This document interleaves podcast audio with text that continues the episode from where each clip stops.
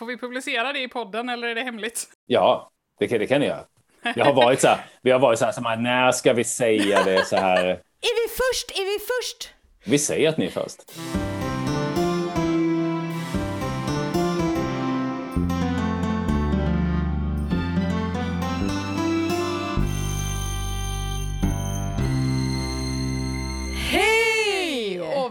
Välkommen till Barnbokspodden. Det är jag som är Märta. Och det är jag som är Sanna. Och idag så ska vi göra någonting nytt, eller på att säga, nytt för mig och Sanna i alla fall. Vi ska prata med författaren Johan Rundberg om den tredje och avslutande delen i Månvind och Hoff-serien Dödsängeln. Ja men precis, och Nattkorpen, den första boken i serien, den pratade vi ju om i årets första avsnitt. Ja. Och hela bokserien är ju en historisk deckare som utspelar sig i ett smutsigt Stockholm. Och den handlar om barnhemsbarnet Mika Månvind och konstapel Valdemar Hoff. Och de blir liksom så här osannolika vänner och löser brott tillsammans. Värsta radarparet. Exakt! Eh, och bok nummer två då i serien Tjuvdrottningen, den släpptes ju liksom sen vår, början Mm. på sommaren där. Och den 15 oktober, alltså jättenyss, så kom ju då den tredje och avslutande delen, Dödsängen. Eh, I Dödsängen så följer Mika med Valdemar för att undersöka ett fall om en försvunnen överklassflicka. Eh, men Mika tycker snart att de ska liksom byta inriktning efter att hennes barnhemssyster Tekla visat Mika en massgrav med döda spädbarn som hon har hittat på en byggarbetsplats. Ja, det är ju väldigt dramatiskt. Eh, Eh, ja. Hon snubblar ner i den här gropen mitt i natten och det är massa barnskelett överallt. Så man Mm. förstår ju att Mika bara såhär, oh vänta, nu tycker jag att vi byter fokus. Men så här, i god deckaranda då så visar det sig att den här spädbarnsgraven, den, den hör ju ihop med det här fallet med den försvunna överklassflickan och knyter liksom också ihop trådar från seriens andra böcker.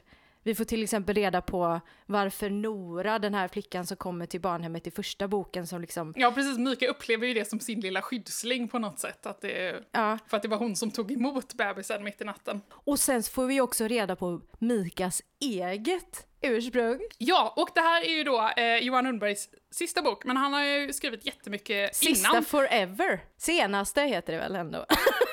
Ja, just det. Ja, ja, förlåt. Ja, och det här är ju då Johan Rundbergs senaste bok. Eh, men han har gett ut jättemycket böcker. Han debuterade med bilderboken Hopplösa lillasyster 2001 med bilder av Annie Huldén på Natur och kultur. Eh, och 2013 så blev han nominerad till Barnens romanpris med humorboken Kärlekspizzan.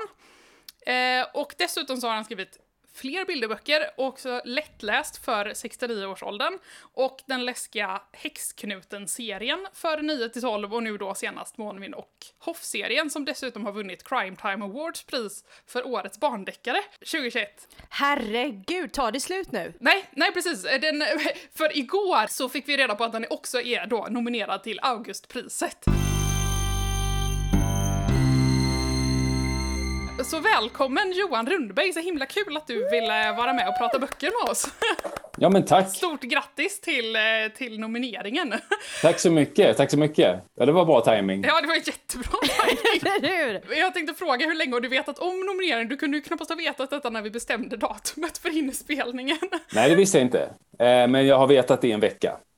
Eh, förra måndagen så fick man veta. Så får man vara tyst i en vecka. Ja. Ringde de upp då? Så här, hej vi ringer från August. vad vad säger de liksom? Tjena! Nej, då så, de ringer ju, förläggarföreningen ringer till eh, respektive förläggare. Och sen så ringer förläggaren till eh, aktuella författare. Ja, ja, Ja. okej. Mm. Så så var Kan det. du spela upp samtalet här? Kan vi köra en liten sketch? Exakt, kan vi få dramatiserat. Eh, men, men är det så här att man går runt då när man, man vet om detta och håller på, alltså du vet, och ler dumt sådär som man gör när man är nyförälskad och så är folk så här, vad, vad är det med dig? Och du bara, det kan jag inte säga. Eh, ja, alltså det är ju en härlig känsla att veta någonting som man vet kommer att släppas typ om en vecka då. Ja, Som är en, ja, men en härlig grej. Det, det, var inte dumt. jag förstår det. Men vem är du när du inte är författare? Ja, nej men, eh, gud vilken svår fråga. Eh, Förlåt, det var jättebrett. ja, nej men den var bred. Eh, nej men, eh, jag har ju ett annat jobb eh, som många har som skriver. Då jobbar jag i mediebranschen med eh, ja, planering av sportsändningar och sådär mest. Aha! Ja, och som jag har gjort i rätt många år. Men vad, jag tänker mig inte dig som en sportkille. Nej, jag vet. Det, det är inte den första som säger det. Ta det som en komplimang. Hälften sportskrift, hälften kulturgubbe. Ja, ja. ja. Nej, men det, det, jag, förstår, eh, jag förstår varför, så att säga. Men det är också schysst för att jag skriver, alltså det tar, jag skriver långsamt. Det tar ett Ja. halvår för mig att skriva en bok. Jag, jag vet inte, jag tror att det är långsamt i alla fall. Många skriver snabbare i alla fall. Eh, och då är det ganska skönt att ha ett jobb med mycket arbetskompisar. Och Ja, det. Alltså det händer grejer hela tiden. Och så, där. så att blandningen är rätt bra. Även om Ja. pusslet, pusslet är knepigt. Ja, men det kan jag tänka mig. Ja, speciellt när det är så här, ja men deadline-tider och så. Man Eh, ja.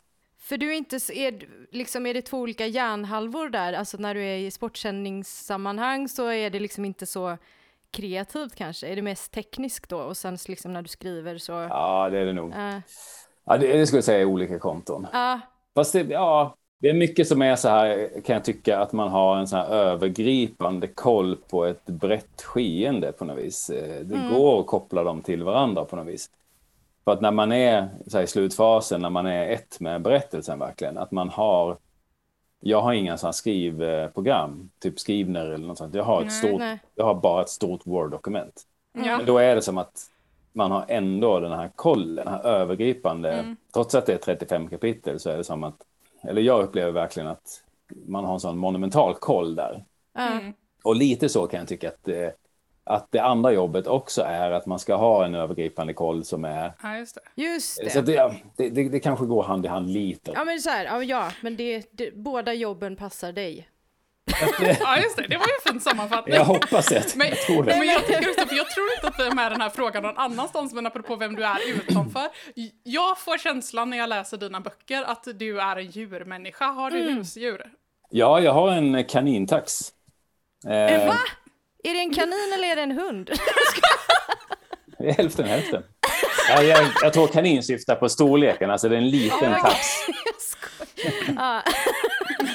Men varför, eh, varför tror man att jag är en djurmänniska? Det blev jag nyfiken på. Jo men jag reagerade på det, nu har jag ju inte läst dina andra böcker, men det här du, du använder så här fina referenser till, ja men dels så finns det ju en katt med i Ja, just det. eh, I- det är katt liksom- som känns väldigt realistisk. Alltså som kattägare Ja. ser man så här, precis så beter sig katter. Precis, det är hur Ja. du behandlar den och sen så har du också en liknelse där du säger så här, det var som att klappa en katt på magen och då tänker jag så här, alla får inte klappa en katt på magen. Det är typ bara djurvänner, alltså sådana som Ja, okej, ja, men då förstår jag. speak the cat language. Ja, så där Ja. tänkte vi att du är nog djurvän. Ja, nej, men bra spaning. Det vill jag väl säga att jag är. Tänk om du bara, nej nej, jag hatar djur. Det skulle kunna vara. Ja.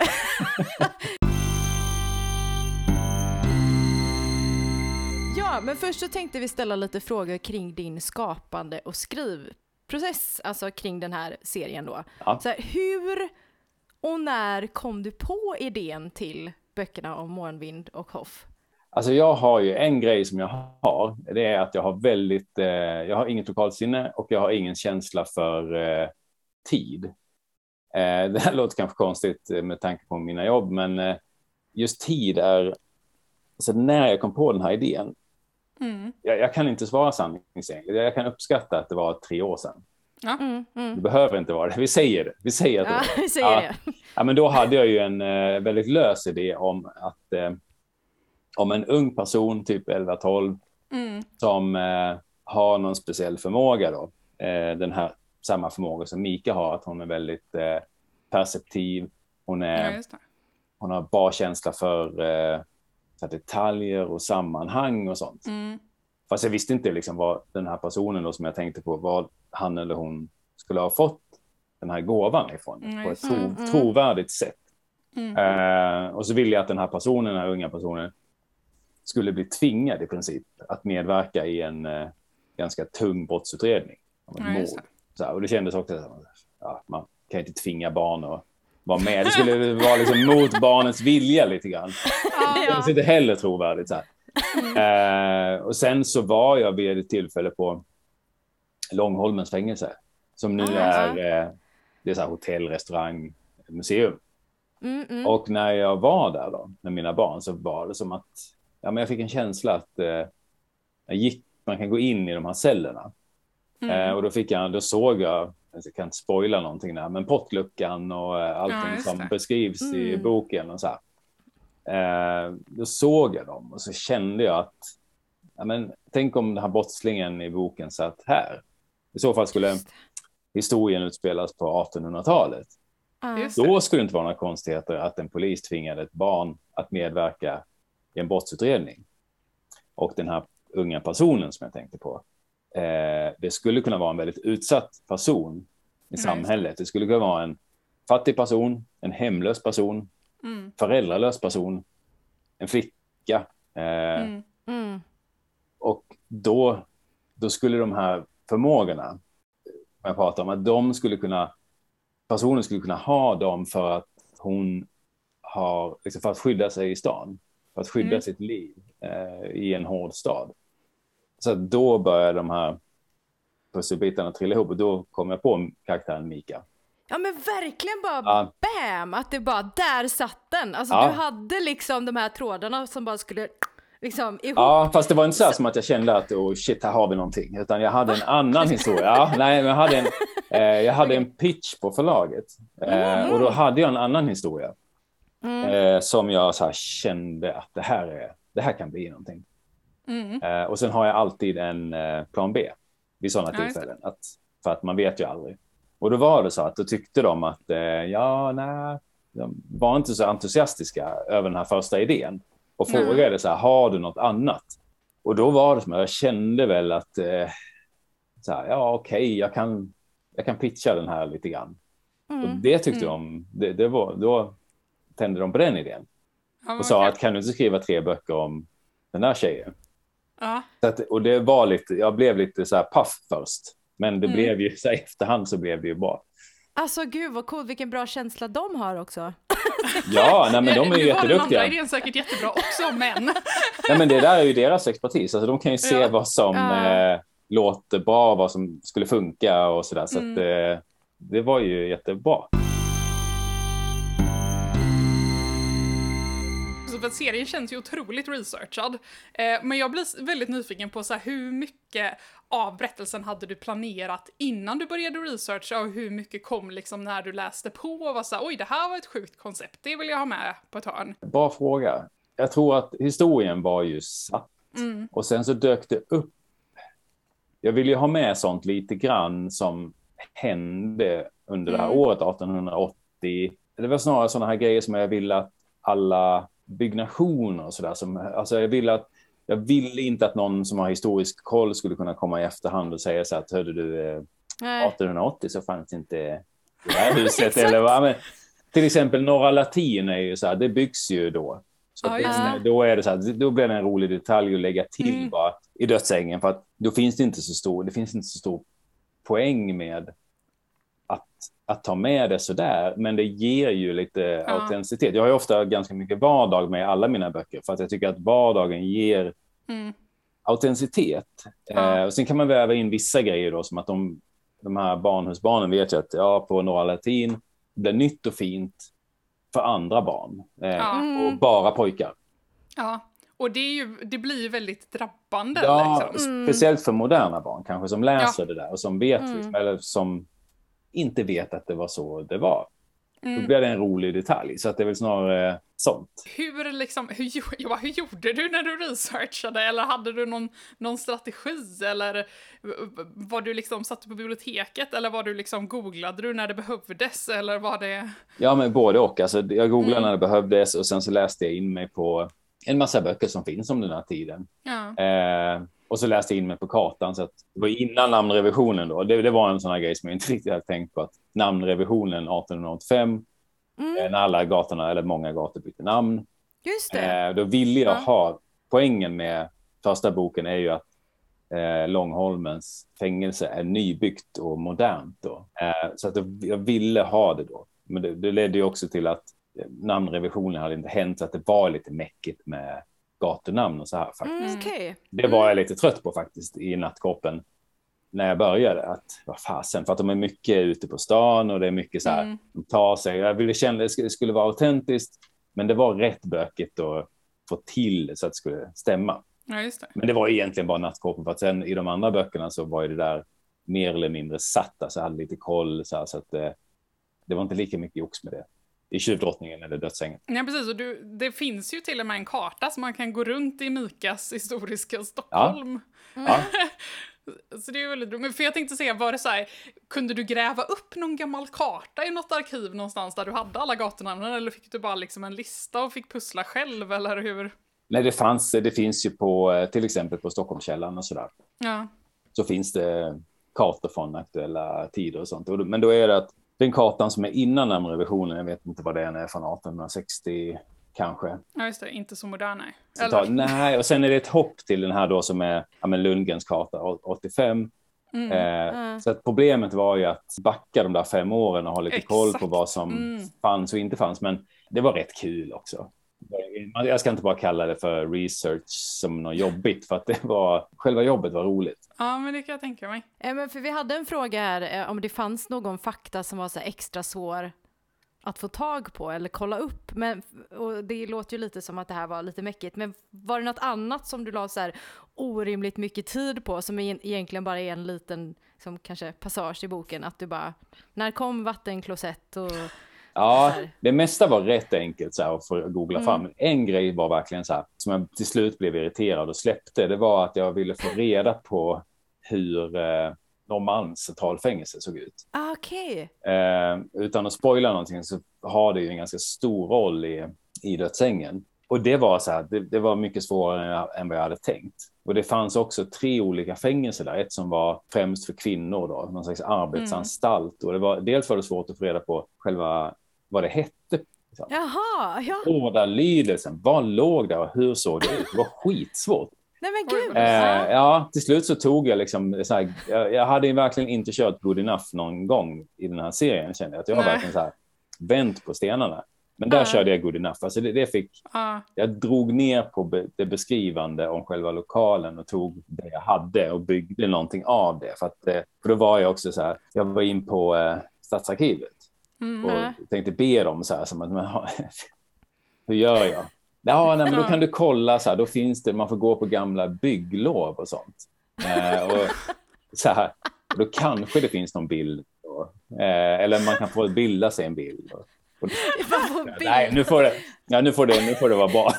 ja, men då tänker jag så här, kommer den här människan som jag hela tiden har föreställt mig när jag skrev att det kan komma någon och säga, trycka mig Ja. där, att eh, här har du gjort fel. Och när det gäller den grejen, då är den personen välkommen. Den får jättegärna komma och berätta. Var var du när jag skrev liksom? Ja. Ja, precis.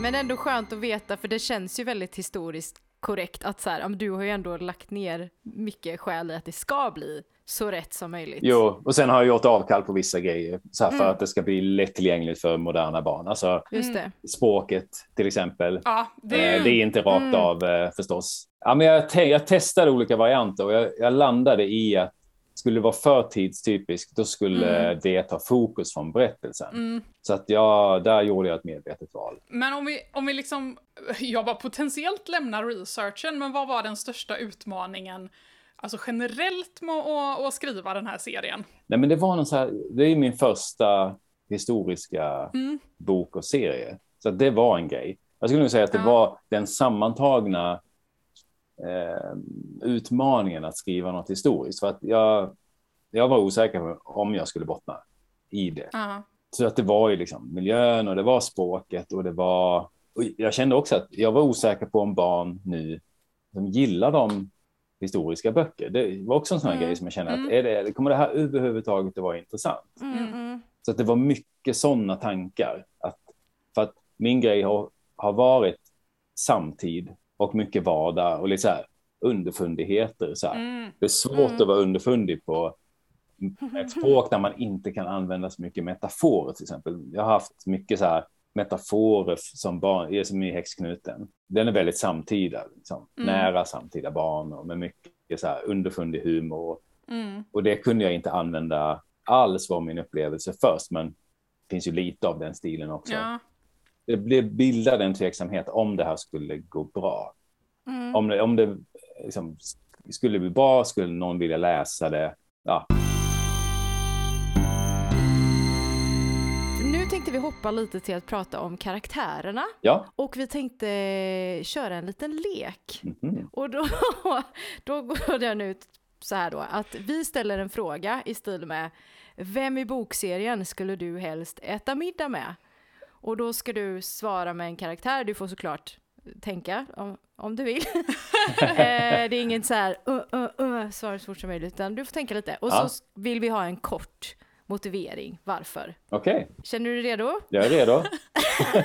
Så då börjar vi helt enkelt då med vilken av karaktärerna i Månvind och Hoff skulle du helst äta middag med? Alltså, jag tänker ju Mika för att hon behöver mat ungefär. Så här, hon är också så här, ganska jobbig, så när, när hon väl får mat så äter hon ganska hetsigt. Det är ganska Ja. jobbiga scener. Just det. Eh, ja, men jag, säger, jag säger Mika.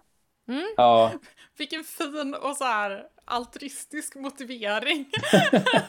hon behöver äta. Och vem, skulle du, vem känner du mest att du skulle vilja ha som kompis? Ja, nej, men det är ganska enkelt. Det är ju Tekla. Ja, Ja. jag bara same. Ja, men man behöver någon att liksom, eh, ringa om det liksom, eh, om problemen hopar sig. Ja, då löser hon det. Liksom. Ja, men precis. Hon känns väldigt så här. Ja, men hon känns rejäl men också, eh, ja, men fin liksom. Nej, men, Ja, eh, alltså, för det bygger på att man är kompis då, för, att, eh, för då är hon ju väldigt lojal. Men om Ja. man inte är kompis, då skulle jag inte vilja... Liksom. Nej, nej precis. Då skulle man hålla sig iväg. Ja, lite. lite. Okej, vem skulle du helst låta passa eh, ditt husdjur, eller i detta fallet då din kanintax? Ja, men Valdemar. Alltså jag tror att... Eh, ja. ja, han är ju den som har djur. Ja, Han det. har ju typ, ja men han har en häst och en, eh, en katt, alltså det måste ju bli han. Han är ju snäll egentligen. Ja, det är han. Ehm, vem skulle du kunna tänka dig att bo ihop med?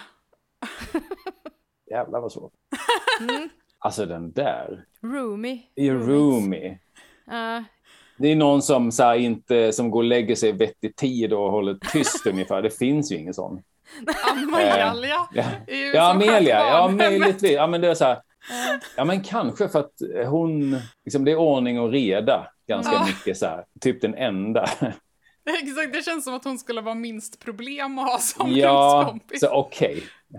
Jag tar- Eh, vem skulle du helst låna pengar till? Ja, åter, ja, nej men eh, eh, man kan ju inte räkna med att få tillbaka några pengar känner jag från någon egentligen, men eh. Återigen Mikael Valdemar för att de är ju, eh, alltså de är ju hjältarna här, så det är de Mm. man vill hjälpa. Så att Mm. antingen eller, antingen Mikael eller Valdemar skulle få pengar. Jag tror inte låna är rätt ord.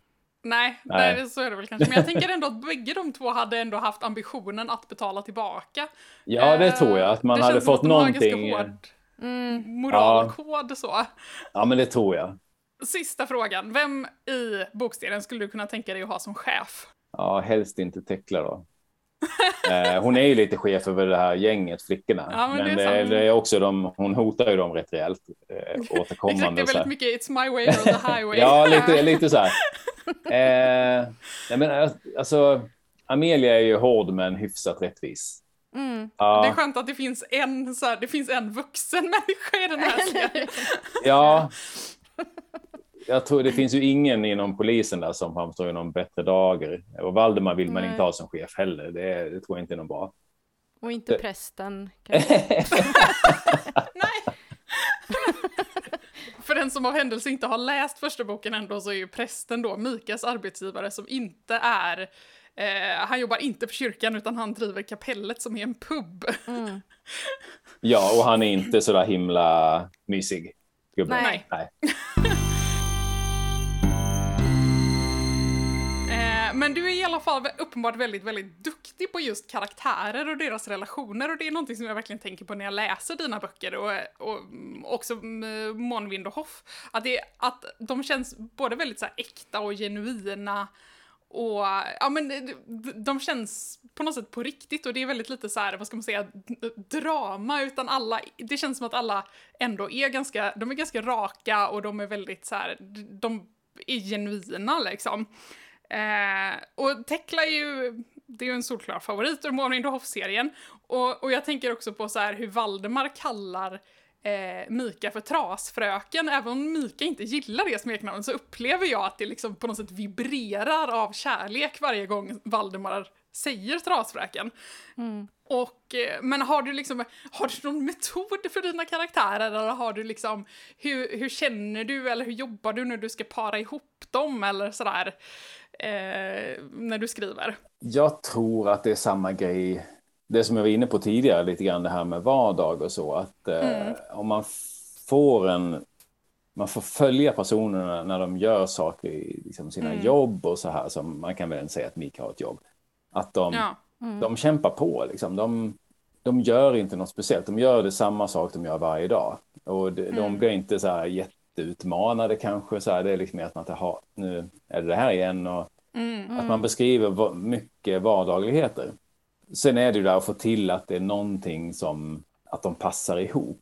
Mm. Mm. Mika har ju lite så här, en lite cynism kanske, jag vet inte. Mm. Men hon, eh, inte cynism heller, men hon är ju, precis som Valdemar, så de har ju båda luttrade, är väl ett Ja. bättre ord. Att de är, Mm.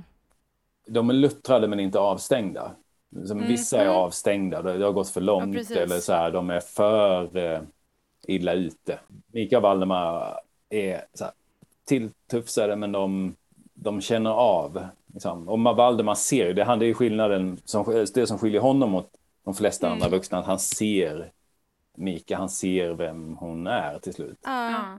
Men han får en känsla av att det är någonting med henne och sådär. Men det är ju inte, även om karaktärerna är, är bra, nu lät det som att jag skulle downplaya dem här, men eh, jo, det är ju inte bara karaktärerna i alla fall som bidrar till bokens stämning, eh, utan du använder ju också jättemycket, alltså de här beskrivningarna och liknelserna Mm. upplever jag, i, framförallt i den här Mårmind och Hoff-serien, eh, och att du använder dem på ett otroligt smart sätt för att bygga upp. Alltså den här lite sunkiga och hotfulla Mm. stämningen och, och verkligen visa vad det är som rör sig i Mikas tankar och hur hennes, hon uppfattar verkligheten på något sätt. För att hylla de här eh, beskrivningarna då som vi älskar så har vi valt ut några. Ja, Eh, och vi ska liksom köra en liten lek nu igen. Det är Okej. tydligen jag som är, det är jag som är lekledare här. Ja, ja men det har jag förstått. Ja, nej men så att vi kommer visa några så här meningar eller utdrag ur din bok och så kommer vi läsa och sen så är det liksom en liten lucka i en av beskrivningarna, eller i beskrivningarna, så ska du fylla i. Spännande. Eh, du kommer fatta precis Ja. vad vi menar. Nu ska vi se här. Då ska Nu låter det ju dela- som att vi ska förhöra dig på din bok, Ja. men Det är inte bara låter som, jag skulle säga att eh, Så så här då, så då läser, nu skulle jag läsa första Märta va? eh, det blir jättebra. Ja, jag satt okej. precis och funderade på samma sak här. Så du, du är du som fyller i då Johan där? Ja, precis. Ja, okej. Jag har blivit knivskuren och slagen på käften förut, men aldrig avblodad som en... ja, det här borde ju vara eh, gris, men jag undrar om det är julgris. Jo, Ja, det är det. Är det? alltså det Ja. är så jävla bra! Det är Valdemar som säger det efter Things went down. Ja, jag, är svag, jag är svag för eh, uttrycket avblodad. Jag ville ha med det någonstans. Ja. Ah, ja. Ja, men det känns ju väldigt så här också i tid, alltså så här tidsandan och äckligt som fan. Ja, men och det känns också som en del av matproduktionen som man hade närmare kontakt med på den tiden som vi inte har så mycket kontakt med idag. Eller alltså, Nej, då avblodar man grejer varannan dag ungefär, känns som. Kan jag avbloda den här? nu kommer nästa då Märta. ja, amen, jag är redo. Och Johan såklart. Ja, precis. Det är inte bara jag som ska vara det. Likt vägglöss som söker efter tunn hud myllrar tankarna åt olika håll innan det samlas på ett och samma ställe i den. Eh, ja, men det kan vara den, eh, den mjuka gropen i nacken. Eh, Ja men nästan rätt. Mjuka huden, ja, lilla gropen i nacken. Ja. Alltså så bra beskrivning. Och just att det var så smart att koppla det till hur, hur hennes tankar rör sig, för dels så är det ju en väldigt målande beskrivning, man fattar ju precis att tankarna surrar runt liksom. ja, det är inte skön, alltså det är ingen skön känsla att hon ska... Nej. eh, Hon är frustrerad över att hon inte kommer på här, så att det är liksom, det, det ska vara obehagligt. Vi tar nästa. Ja, Efter vad som känns som flera timmar vaknar Mika av att någon drar en ohyvlad planka mot hennes panna. Det visar sig vara... ja, Valdemars hand eller Valdemars Ja. handflata. Han, han, ja. Alltså det är, så, det är ju det här med humorn också. Ja, Alltså det är så, liksom, åh, det är så smart. Jo, men den har varit, det var knepigare i de här böckerna med tanke på att liknelserna och sånt var att man inte kunde använda moderna uttryck och referenser. Det var Nej. rätt svårt alltså. Men du har ju gjort det så bra. Alltså det är ju Ja. det som är, alltså det, det tycker jag är en jättestor del av varför den här boken är superduper bra. Ja, ja vilken tur. Ja, men för att den, ja, precis, den är ju humoristisk på sina ställen också, mitt i allt det här Ja. jättemörka och, och hemska. Plus Jo. att jag kan ju också känna, precis så här känns det att bli klappad på kinden av min svärfar. Ja. så att jag säger bara, ja, jag förstår precis vad det är för typ av händer som Valdemar har. Just det. För det är ju det också, jag är, jag är inte svag för sån här, eh, det som brukar kallas för misery lit, ni vet. Eh, det har jag aldrig gillat och jag har, jag kände att det måste vara en hel del sånt här. Eller det måste vara en del humor för att det, det får inte bli misery lit. Eh, Nej, det får inte nej. bara så här vältra sig hemskheter bara, det måste vara lite ljus och hopp och humor Ja. och sådär också. Ja, och det har du verkligen lyckats med. Vi kör på en till här, Ja. Märta och Johan. Jag brukar tänka på den här stan som en, Förgiftad sjö, tror jag. ja, om man rör om i dyn så stiger giftet. Det är, är Valdemar som säger när de har börjat hitta massgravar. Ja, just det, när de börjar koppla ihop där att det är någonting. Exakt. Eller de, de får en känsla av att det är något som är större än vad Exakt. de, de kan... eh, Ja, det blir något farligt som kommer komma om de petar på det. Var det den sista? Eller vi har en till Nu här är det ja. sista, ja. Axel och Margit hjälps åt att bära in madrasserna vart efter de blir klara. Precis innan läggdags gör Mika den sista, sin egen.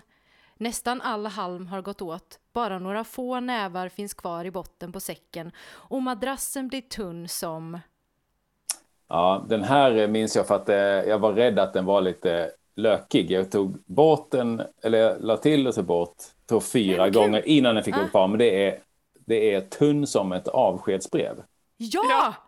Men gud, hur gick tankarna där? Att det skulle vara för lökigt? Jag tycker det är så jävla bra så att det inte är sant. Ja, men jag tyckte att jag var osäker på om den var snygg eller om den var liksom fånig. Mm. Liksom, Hur känns det nu då när Eh. vi... Nu är jag glad. Alltså, jag- eftersom ni tar upp den så det blir jag ju glad för. Då känner jag att okej, då det är första gången som jag har fått någon återkoppling på den ju. Ja, vad kul! För att jag har ju fortfarande så här, eh, då kan jag lägga den åt sidan. För att jag har, min tveksamhet kring den här har ju varit kvar. Vad roligt! Ja, Vi kan gå igenom hela boken ihop om, ja det kan vi göra. om det finns några tveksamheter. Ja, då. Jag tänker ju att det är, alltså du, du har jobbat väldigt, väldigt medvetet med de här beskrivningarna och, och liknelserna. Så kan du berätta på något sätt om hur, hur processen har gått till? Kändes det som att det kom naturligt eller har du fått jobba om så här flera gånger för att försöka klämma in så mycket, vad ska man säga, snusk och härligheter som möjligt? Eller är det liksom... Nå, jag jobbar sällan om jättemycket. När jag lämnar ett manus då är det ofta liksom ja, jag, skriver inte om hela manuset eh, på något vis, utan jag, jag jobbar liksom ganska, som sagt, jag, som jag sa att jag skriver långsamt, jag tror att det är det det beror på. Att jag har liksom inte, jag går inte tillbaka Nej. och så här och tryfferar texten med, med humor eller, eh, eller med liknelser och Nej. sånt, utan de, de, jag pytsar ut dem vart efter jag kommer på dem under arbetet och sen så, jag kan väl känna, om det är något speciellt mörkt eh, tillfälle så här, eller ett parti som är mörkt, då har jag kunnat peta in någonting. Eh, för att liksom lätt, inte lätta upp, men att eh, Balansen typ. göra det dy- dynamiskt. Ja, Ja, men mm, dynamiken mm. och så här. För att det, ska, det måste vara trovärdigt. Det ska inte bara vara ett svart hål. Nej, liksom. nej, det, det det. måste finnas eh, så här stick av andra känslor och andra intryck och så. Ja. För det var en sak som jag verkligen jobbade med, den här nivån på humorn. För att jag har alltid haft humor i böckerna. Mm. Och jag vill inte lägga det för högt och inte för lågt. Mm. Eh, det, det, den var knepig, den jobbade jag med rätt länge. Mm. Och jag var så här, jag, jag var inne på liksom att, liksom att man skulle kunna lägga till, jag skulle kunna lägga till mer humor, men då skulle det vara för sakens skull. Alltså, Mm, jag, jag, jag släppte det sen. Mm, alltså, mm. För att, eh, ty, tyckte att det får vara liksom, på den här nivån. För att Mm. det, det är också, ja, nu försöker jag egentligen bara så här, återskapa vad jag tänkte och det, det tycker jag alltid är svårt. Så här. Ja, det är nästan så att man, så här, ja, men man fabricerar någonting i efterhand. Men, Exakt, bara, jag tänkte nog väldigt smart. ja, precis. Ja, men det är ofta så här så blir det som det blir. För jag har Ja. det också verkligen. Att det, det blir som det blir och så kör jag på det. Och så frågar jag någon i efterhand, så här, ja, hur tänkte du här? Nej, Ja, att, jag kommer Precis. ihåg det. ja. Så att eh, det, mycket blev som det blev. Inte överdrivet mycket humor. Jag känner ju inte att detta är en humorbok på samma sätt som Kärlekspizzan såklart. Men, Nej. men, men jag upplever ändå att det här är typ det rappaste du har skrivit. Alltså det, det känns som att det är ett Mm. jättebra tempo och spänning och liksom så. Ja, nej men de var, det var så att säga vad förlaget också hade efterfrågat. De ville ha, tanken var först att de skulle vara kring 150 sidor. Ja. Eh, och då, så, det märkte jag ganska snabbt att med den historia som jag hade tänkt, så här, det, det gick inte. Liksom, det blev Nej. För, men då blev det som att okej, men då håller vi oss under 200. Eller helst ja, 185 någonstans där. Jag fick verkligen så här komprimera. Alltså jag har aldrig komprimerat någonting så förut. Så att jag har väl också känt med de här böckerna. De skulle kunna vara, de skulle kunna vara 300 sidor. Ja. Eh, och jag skulle kunna göra dem som, jag, jag skulle inte kunna göra dem som 150, men jag kan, som det är nu så är det det tajtaste som det går. Verkligen. Mm. Ja, eh, men det leder också det. till så här, att, att barn verkligen så här, dras in och så spottas man ut ungefär. Det ska vara, Mm. det, det finns en poäng med att de är som de är också. Ja, ja, det säger ju slurp liksom. Ja, alltså, jag tror jag till och med skrev slurp när jag, när jag postade att jag hade läst den här tjuvdrottningen. Att det var verkligen så här man öppnar och så bara Ja. och sen bara är man hos Mika tills man har läst klart liksom. Det, det är verkligen, ja nej det är jätte, jättebra. Eh, men jag tänker också för att i första, när vi eh, pratade om Nattkorpen i vårt första avsnitt så eh, pratade vi om det här med, med att det är ganska rå stämning och så spekulerade vi om det skulle finnas några så här sura vuxna som hade liksom reagerat på att så här, "Hå, ska man låta barn läsa sånt här? har, du, har, du, har det varit några som har varit tjuriga liksom? Eh, Alltså jag läser ju som man gör, man läser alla kommentarer som finns och sådär. Och då, då hittade jag någon som var ganska rolig på Storytel. Det var någon som hade skrivit om nattkorpen så här på kommentarer att det var väldigt tydligt att det var en vuxen person. Så var det så här att eh, okej, bra bok, men är det en barnbok? Det tycker inte jag. Så här. Och Ah, sen ja. så eh, kommentaren ovanför var så här, uppenbarligen skrivet av ett barn så här. Älskar den här boken, bästa boken någonsin. Ah, just Så det. att de två tillsammans var ju så Ja. himla Det är roliga. nästan som ett konstverk. Ja, eh, Okej, så det sammanfattar ungefär. jag tycker det sammanfattar rätt bra. Och sen, alltså, skriver man böcker med mycket hemskheter så här så har man ju ett samtal eh, eller en dialog med förlaget givetvis. Och sådär. Men de har inte haft några förbehåll vad gäller Alltså det, det våldet som finns. eller sådär. Det enda vi diskuterade lite grann så här, om hur vi ska göra, det var ju förekomsten av eh, alkohol. Ja, just det. För att det, givetvis, eftersom Mika jobbar på krogen, eh, väldigt mycket brusade människor. Ja. Och det, det adderar ju också till det här hotet mot henne. Ja. Eh, och alkohol spelade så en himla stor roll i samhället. Just det. Ja. Det gör det fortfarande, men ännu mer då. Ja, Så att det- verkligen. Ja, så att det, det var, diskussionen var väl mer som att okej, eh, det kanske är någon som reagerar på det här, men vi kan inte ta bort det för att då blir det konstigt. Ja. Vad har du fått mer för reaktioner från liksom, målgruppen? Om du har varit ute på skolor eller kört så här Zoom-samtal eller så? Jo, det som jag har tänkt på det är ju att både lärarna och barnen uppskattar dem. Vilket var, först var det ju verkligen det här att jag kände att men gud vad skönt att barnen kan tänka sig historiska berättelser. För att Ja. jag sa ju det tidigare att jag var lite osäker på om de... Där. Men det, det kan de ju uppenbarligen. Och även de som de vuxna som är inblandade då. Eh, om det är någon som läser högt eller om det är läraren. Är ändå jämfört med vad jag är van vid så är de är påtagligt förtjusta i Ja. den. Kul! Eh, ja, jätteroligt.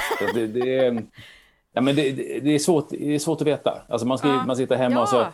skriver man någonting som tar jättelång tid och så känner man så här, är det här bra eller skitdåligt? Jag har ingen aning. Ja. Eh, och så får man lite kvitto när man eh, Mm. liksom blir bokad. Det är bara att bli bokad är ju lite av ett kvitto. och Ja. Sådär. Ja, det är det. ju inte... Det är inte så att du ska få en utskällning liksom när du... Hej! Den här tyckte vi inte alls om. Den här, ja, Vi ville bara säga det. Ja, men jag tänkte... ja precis. Mellan fyra ögon. Så...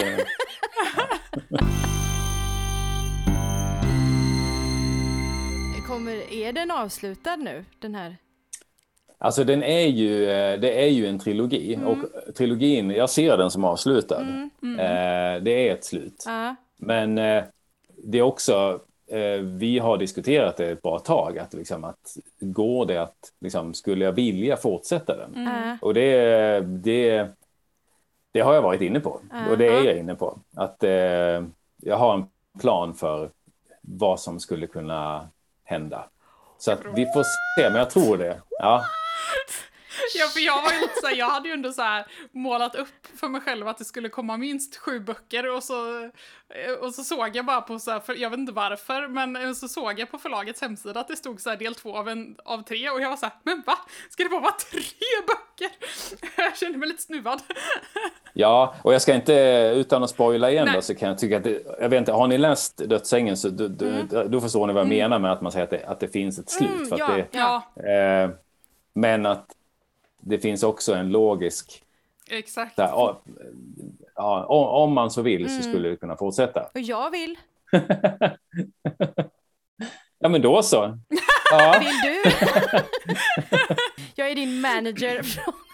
perfekt. Men jag, för nu vet jag att du har ju berättat om det här med alltså just den här pitch-situationen och så här. Var det liksom där och då som du kände att oj, men det här kanske är en, en riktigt bra idé? Eller var det liksom, när var det så här att du kände genuint att så här, det, här, det, här är, det här kommer bli bra liksom? Det dröjde faktiskt för Ja. att eh, det var, nattkorpen var klar och så här. Jag kände att jag är nöjd med den, men jag hade också, då hade jag alla de här förbehållen, liksom att det är en ganska mörk historia och den är historisk och så här. Jag kände inte att det var någon, eh, jag kände inte att jag hade en hit liksom. Nej. Eh, det kan man känna annars, eh, tycker jag. Jag brukar ha lite känsla för att ja, men det, här är, det här är bra. Mm. Och den känslan hade jag inte riktigt då. Mm. Jag hade den känslan med dödsängen. Jag, jag är själv förtjust i dödsängen. eh, ja. Men då hade det gått så långt. Då hade jag liksom, då hade jag överblicken på ett annat sätt. Och jag såg hur de hängde ihop. Och när jag hade kommit på slutet på dödsängen, för då kände jag att, då tror jag att jag kände att ja, men det här, liksom, sammantaget, det, det blir bra. Gjort en spaning, alltså när det kommer till svenska historiska barnromaner så tycker vi att det, det som är mest förekommande är alltså att det antingen utspelar sig på andra världskriget eller typ vikingatiden och inte liksom under sent 1800-tal som din serie gör. Håller du med oss i den spaningen? Jag säger ja, men jag känner också att eh, jag tror på er. Ja. Men jag känner att jag har inte så bra koll. Nej, du gjorde ingen sån egen? Nej. Nej, alltså, jag gjorde väl en liten sån här eh, okulär bara, liksom, så kolla vad som fanns, men inte jättemycket. Jag har ju alltid läst väldigt mycket som barn och ungdomsböcker, men jag har inte dragits åt det historiska. Så Mm, okej. just de har jag faktiskt inte, inte läst så mycket. Det är nu så här, efterhand när jag har liksom dragits in i det här, när jag själv har skrivit ett par stycken, så jag har märkt att vilka som håller på Just och hur det. de är. Så alltså, nu har jag fått ett annat intresse. Det är också kanske därför för att jag har varit tveksam till om barn vill läsa det, för att jag har inte varit så Mm, just intresserad. det. Nej, just det. Ja, så att, eh, det är ju det också. Men nu då när du har blivit lite mer insatt, har du någon annan eh, eh, historisk barnroman som du har läst som bara, men den var bra? Eh, ja, men eh, alltså allt som Camilla Lagerqvist skriver är ju jättebra. Hon är ju superproffsig.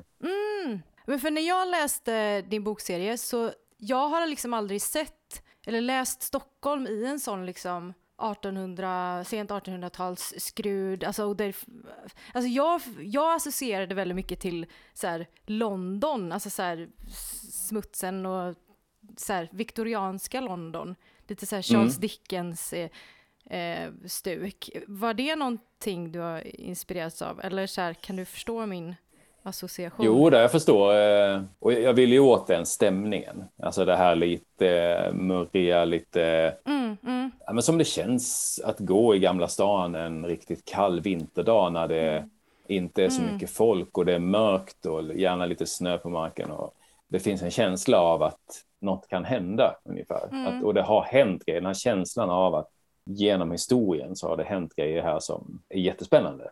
Men sen är det så här, industrialiseringen har ju kommit igång och det finns ju många, de olika samhällsklasserna i Stockholm är ju liksom, vissa har ju det riktigt bra. Ja men till exempel det här att eh, de första vattentoaletterna har kommit. Och så här, vissa har väldigt gott om pengar. Mm. Eh, så att det, det finns ju ändå skikt i samhället. Mm. Det är bara det att Mika är i princip, hon är väl inte på botten, hon är upp, ett steg upp från botten kan man säga. Mm. Gatubarnen finns ju förstås, men eh, sen gör hon instick i de här. Man märker att när hon är på de fina restaurangerna Ja. så märker man också att men det, finns, det finns parallella världar. Det, det, det är inte bara den här Dickenska misären utan det Nej. finns ju folk som sitter och äter liksom, oxfilé vid dukade bord. Och just det tycker jag att du gör så himla bra, just att du tvingar in Mika och Valdemar liksom i de här miljöerna som verkligen gör kontrasterna extremt tydliga. Ja, som den, det när du skriver liknar Valdemar vid att det är som att de har trocklat byxor på en björn för att han är så, det är liksom, han, Ser inte rätt ut. alltså det är så jävla bra! Och typ att Mika är som liksom en liten insekt som kryper runt på golvet, alltså hon passar verkligen inte in i de här fina Ja, salongerna. men ljuset, eh, ljuset får dem att, liksom, då ser man deras skavanker ungefär. Och i andra intervjuer så har du ju nämnt Sir Townsend som en väldigt viktig författare i din barndom. Men jag tänker också, vad läser du och gillar för barnlitteratur idag? Jag brukar alltså jag gillar en rolig bok. Ja. Eh, Det har jag alltid gjort. Eh, Och det- eh, det är alltid det svåraste att hitta. Det är ganska enkelt att hitta en bra läskig bok. Ganska enkelt att hitta en bra spännande bok. Mm. Men att hitta en bra rolig bok, det är det absolut svåraste. Både barn och vuxenlitteratur. Så att, Kul. eh, och, det, humorgenren, som man säger, den har ju ingen status. Nej, Alltså Nej. det, det är väldigt slentrian i att dissa humor. Eh, och det, det tycker jag alltid är så jävla slappt för att Mm. de, det har folk som inte har någon aning om hur svårt det är att skriva bra humor. Mm. För det, det är det svåraste. Mm. Eh, och då, när man säger humor, jag vet inte vad, då, kanske de tänker på en annan typ av böcker. Jag vet inte vad. Eh, min tokiga släkt och den stora tjottablängaren. Typ. Mm. Det Ja, finns ju en viss genre som är så här som... är- Lite så här, Ja, men som är, det är någon slags missuppfattning om vad humor är, känner jag. Exakt, exakt! Ja, jag hoppas ingen. Nu finns det säkert en bok som heter exakt så där. Tjottabläng, ja, ja. Fan också, det är jag illa ute. För det där tycker jag, just humorböcker tycker jag är så lustigt för att jag, jag vet ju framförallt när jag jobbade i bokhandeln så tänkte jag att jag skulle hålla, ha lite pejl typ. Så då, men dels så kändes det som att mycket utav eh, alltså humor i Sverige var ändå skrivet på engelska och översatt. Mm. Eh, och sen så kändes det som att det var ganska genomgående, ganska låg kvalitet. Men jag var lite så här, är det här för att jag är vuxen och jag är tråkig och jag inte förstår den här humorn? Eh, men, men sen så jag tyckte de här eh, dagbok för alla mina fans tyckte jag ändå var ganska rolig. Jo då, de har sina poänger. Och det är också så här, de är uttalade humorböcker. Ja. De är alltid svårast för att de är väldigt sällan bra. Utan ofta Ja. är det ju böcker som har, ja men bästa exemplet i Sverige kanske Jenny Jägerfeld då. ja, just det. Alltså att hon, eh, det är ofta ett allvarligt eh, tema eller ett ämne, men hon har väldigt mycket humor då Ja, för att väga upp Mm. och så här. Jag skulle inte säga att det är humorböcker så. Nej. Man kan inte kalla det för humorböcker, men det är böcker med humor. Ja, Eh, jag tycker egentligen, jag räknar egentligen bort de här som är liksom rena humorböcker. Det, det, jag tänker så här, drama men med humorinslag. Mm. Eh, ja. Men för det var Ja. typ en av anledningarna, alltså jag älskade ju läsa humor, alltså bra humor när jag var liten Mm. liksom. Och sen så när man kommer till det steget att man ska gå från 9 till 12 böcker och liksom börja högstadiet och läsa, då, då försvann humorn totalt. Alltså, det, alltså jag tappade typ läsintresset eh, på högstadiet, eller att gå vidare. Jag läste om liksom barnböcker, alltså Ja, var kvar i 69 och 9 till 12. För att det fanns ingen humor, man skulle läsa om ungdomsproblem och jag bara, men Mm. jag har, jag har dem, men jag vill inte läsa om dem. Exakt typ- vad jag, eller- jag har nog med problem med mitt eget liv. Eller lite så, nej men jag, alltså, så jag, jag ja nej så att, eh, Ja, men eh, duktiga böcker. Så fullkonstböcker. Ja, liksom. ja, det är ja. så himla vanligt. Och det var också en sån här skräck att Nattkroppen och att det skulle bli fullkonstböcker. att det skulle mm, vara ja. så att man skulle lära sig någonting. mm, Eh, så att det var så här, nej, man ska inte lära sig någonting. Eh, helst. Det ska vara dekadent underhållning. ja, men det, det, ska vara, det ska vara spännande och roligt. Och ja. liksom, eh, så här. För det är nästan en egen genre också. det här ja. att det är väldigt duktigt och så. Så att, Mm. eh, nu tappade jag bort mig. Vad var frågan? Att det var... Jag vet inte ens om det var någon Vad fråga. snackar vi Jag tror vi, vi har någon sorts sidospårssamtal här om humorböcker. Ja, precis. Ja, men att det är, vad, vad- just det, vad jag läser, va? Eh, vad jag gillar för böcker och sådär. Ja, just det. ja det var faktiskt en Ehm, fråga. Ja, precis. eh, fråga. Jag, jag är väldigt bred, tror jag, i min smak. Mm. Jag kan uppskatta allt möjligt. Det var någon som tipsade, för jag såg på Instagram häromdagen, den här Prostens barnbarn. Det är min favorit! Eh. Det är min, alltså, det är min, Ja. det är min barnboms. Det var den jag, jag satt och lyssnade på, er, eh, vad heter uppläsningen av Margareta Krook om och om Ja. och om och om igen. Ja. Alltså upp tills Ja. jag var 20 för att det är liksom, ja. För jag fick ett kropps, kroppsminne när jag såg bilden på den här, liksom, att det var, fan kan man få ha lite roligt för en gångs skull, liksom? kan man få höra den där? Exakt, alltså åh! Jag fick en sån craving efter att få liksom, läsa om den, för det var ju typ det roligaste Mm. Ja. man hade hört. Så här. Ja, men det, det är så här orimligt roligt. Nej, men det, det, är den största belöningen. Liksom. Det finns ju ingen större belöning än att någon skrattar åt det man har skrivit. Nej men eller hur? Alltså, det, det, det, är det fetaste. Ja. Och jag kan inte fatta att det är illa ansett. Eh, Jag ska inte säga att det är illa ansett, men ibland så... Jag blir alltid förvånad när det, när, när det nämns i negativa ordalag att det är Ja. någonting som är mycket humor. Ja. Det är ju liksom den yttersta förmågan i skrivande. Det är ju att få någon att skratta. Tänk att få någon att bli glad. Ja, Genom en text, att du har skrivit något på ett jävla papper liksom och de bara ha! Nej men absolut.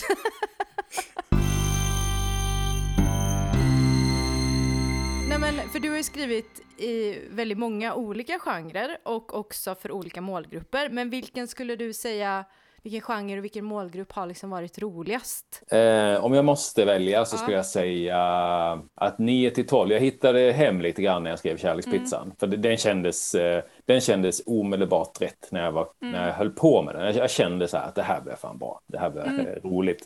Eh, så då hittade jag hem lite grann i min stil. Ja. Och har man träffat eh, 11-åringar också på skolbesök så vet man att det är ju liksom piken av mänsklighet ungefär. Eh, är att få skriva för dem, få skriva en rolig bok för 11-åringar och sen åka ut och träffa dem och snacka om den här boken. Det är liksom, det, det blir inte bättre. Det blir inte bättre. Istället för att säga shit du ska träffa en åtta, liksom, hur ska det här gå? Liksom. Mm, ja, de är lite otäcka. Och nu ska vi träffa en trea, nu ska vi liksom, ja hur ska jag lyckas? Ja, vi får så här. Men en femma då vet man att det här, det kommer att ordna sig. Men ja, du hade något så här jättefint citat också i, i en intervju i Boktugg om det här med att det kändes som att man var som mest sig själv när man gick i femte klass. Ja, men det är ett citat som jag drar ibland för att jag såg en intervju med en gammal, eh, eller en producent för gamla Vi 5 Ni känner till det programmet. Ja. Och då sa den här människan att, eh, för de frågade så här, men varför valde ni 11-åringar? Eller varför valde ni femteklassare? Och då sa hon att ja, men, man är aldrig så nära kärnan i sig själv som när man är 11. Och den där, det var som att det där har jag kört med sedan dess för att det är så, jä- alltså det är så sant. Eh, aldrig hört något som är så sant. Nej precis. Eh, så det tyckte jag var så bra. Och de sa också att ja, men väntar man ett år till vi i sexan, då är det liksom ingen vill vara med på bild ungefär. De bara Nej, ja. riktar kameran mot dem så bara krymper de så här. Men de sa att en, fem, en, fem, en femma, det är en 11-åring, de är liksom, det spelar ingen roll om du kör en stor tv-kamera i nyllet på dem, för att de är, de är spirituella, de är liksom glada och de är, liksom, de är med och de är liksom i livet verkligen. De är, de är kärnan i sig själva. Och det tror jag på. Men finns det någon genre som du inte har provat hittills som du känner att det här, det här skulle jag vilja prova någon gång liksom? Jag tror jag har testat eh, de som jag varit lockad av. Eh, det finns säkert något kvar som jag vill testa, alltså för den här målgruppen. Då. Jag skulle tro att om det är någonting som jag inte har testat så, så skulle det vara en slags kombination av saker jag har gjort. Eh, jag skulle inte skriva fantasy till exempel, eh, för att det, är- det, är inte min, eh, det är inte min genre. Eh, att läsa eller att skriva. Eh, det jag skriver är ju i gränslandet, eh, det kommer alltid att vara en viss mått av vardag, tror jag. Mm. Men skitsvår fråga. Jag har inget sånt här drömprojekt i en annan genre som jag känner att det där ska jag testa. Alltså jag kommer ju sannolikt att återvända till samtiden efter det här. Eh, Ja, precis, för det skulle ju vara en, en logisk följd då. Är det någonting som du redan har provat, som du har blivit, som du har fått mer smak på och är så här, det här skulle jag vilja göra igen, eller det här... Ja, den stilen som är i uh, Kärlekspizzan och Knockad Romeo eh, är väldigt nära mig själv. Ja, Något mer i den stilen skulle jag gärna göra. ja. Ja, med inslag av någon annan genre också skulle jag tro. Mm. Så att det blir den här dubbelheten på något vis. Och då är det kanske ingen idé att fråga heller vad det är du skriver på just nu. Ja, det är ju den fjärde boken om Mika. Eh, som jag håller på med. Ja. Så att än så länge så är jag kvar i den här historiska kontexten. Ja. Får vi publicera det i podden eller är det hemligt? Att det kommer en fjärde bok? Ja. Ja, det kan, det kan ni göra. Jag har varit så här, vi har varit så här, så här, när ska vi säga det så här? Är vi först? Är vi först? Vi säger att ni är först. Fan, jag måste redigera det där avsnittet så jävla snabbt. jag, för jag tänkte på det också, så här, har du, var, fick du många så här samtal eller sms igår och bara ah, vi vill ha intervju med dig?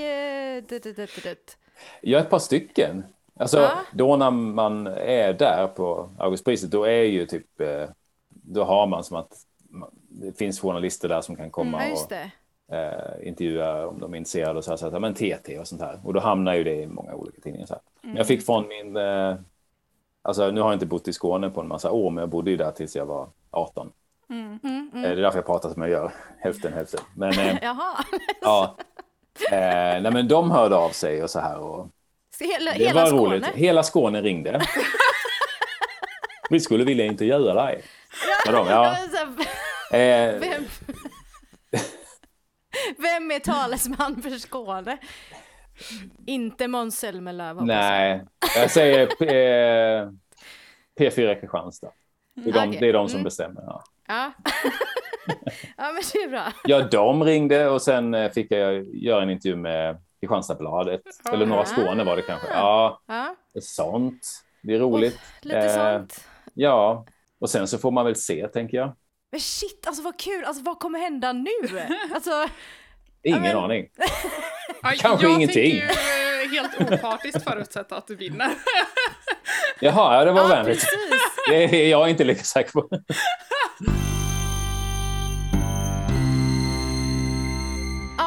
Men då vill vi tacka dig så himla Ja, mycket Johan. Alltså, Ja, men tack ska ni ha. Jätteroligt att få vara med. Det var, ja, det var ju fantastiskt roligt att du ville vara med och tack för otroligt bra böcker.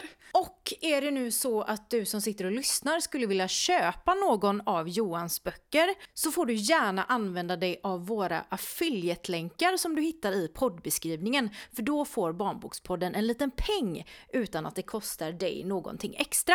Och läser du någon av Månvind och Hoff-böckerna så glöm inte att tagga oss på Instagram eller Facebook så att vi får höra vad du tyckte. Och vill du komma i kontakt med oss så kan du skriva till oss på våra sociala medier eller mejla till kontakt barnbokspodden.se. Och vi har också en hemsida, barnbokspodden.se. Vi syns om två veckor och tills dess, ta hand om ditt inre barn och kom ihåg att coola vuxna läser barnböcker. Hej då!